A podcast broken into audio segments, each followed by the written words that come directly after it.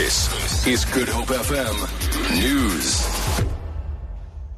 Die vletjieblaser van die 1999 wapenskandaal, die burgemeester van Kaapstad, Patricia de Lille, sê Suid-Afrikaners kan weer eens verheug wees oor die land se onafhanklike regstelsel.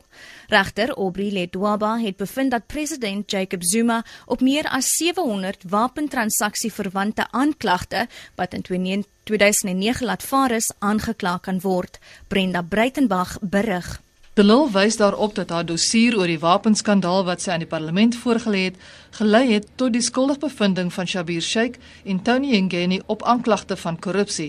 Sy het ook gesê die Sereti kommissie wat die skandaal ondersoek het, is net nog 'n instrument van die ANC om beskuldigdes van alle blame te onthef.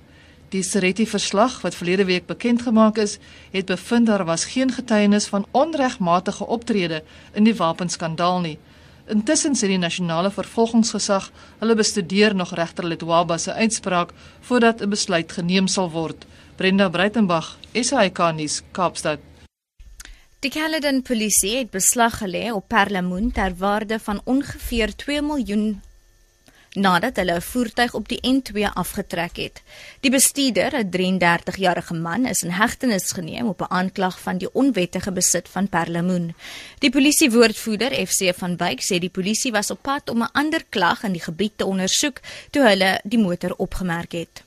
Hulle het die voertuig afgetrek en deursoek. Die lede het toe 14432 gedroogde perlemoen gevind met 'n geskatte straatwaarde van 2 miljoen rand.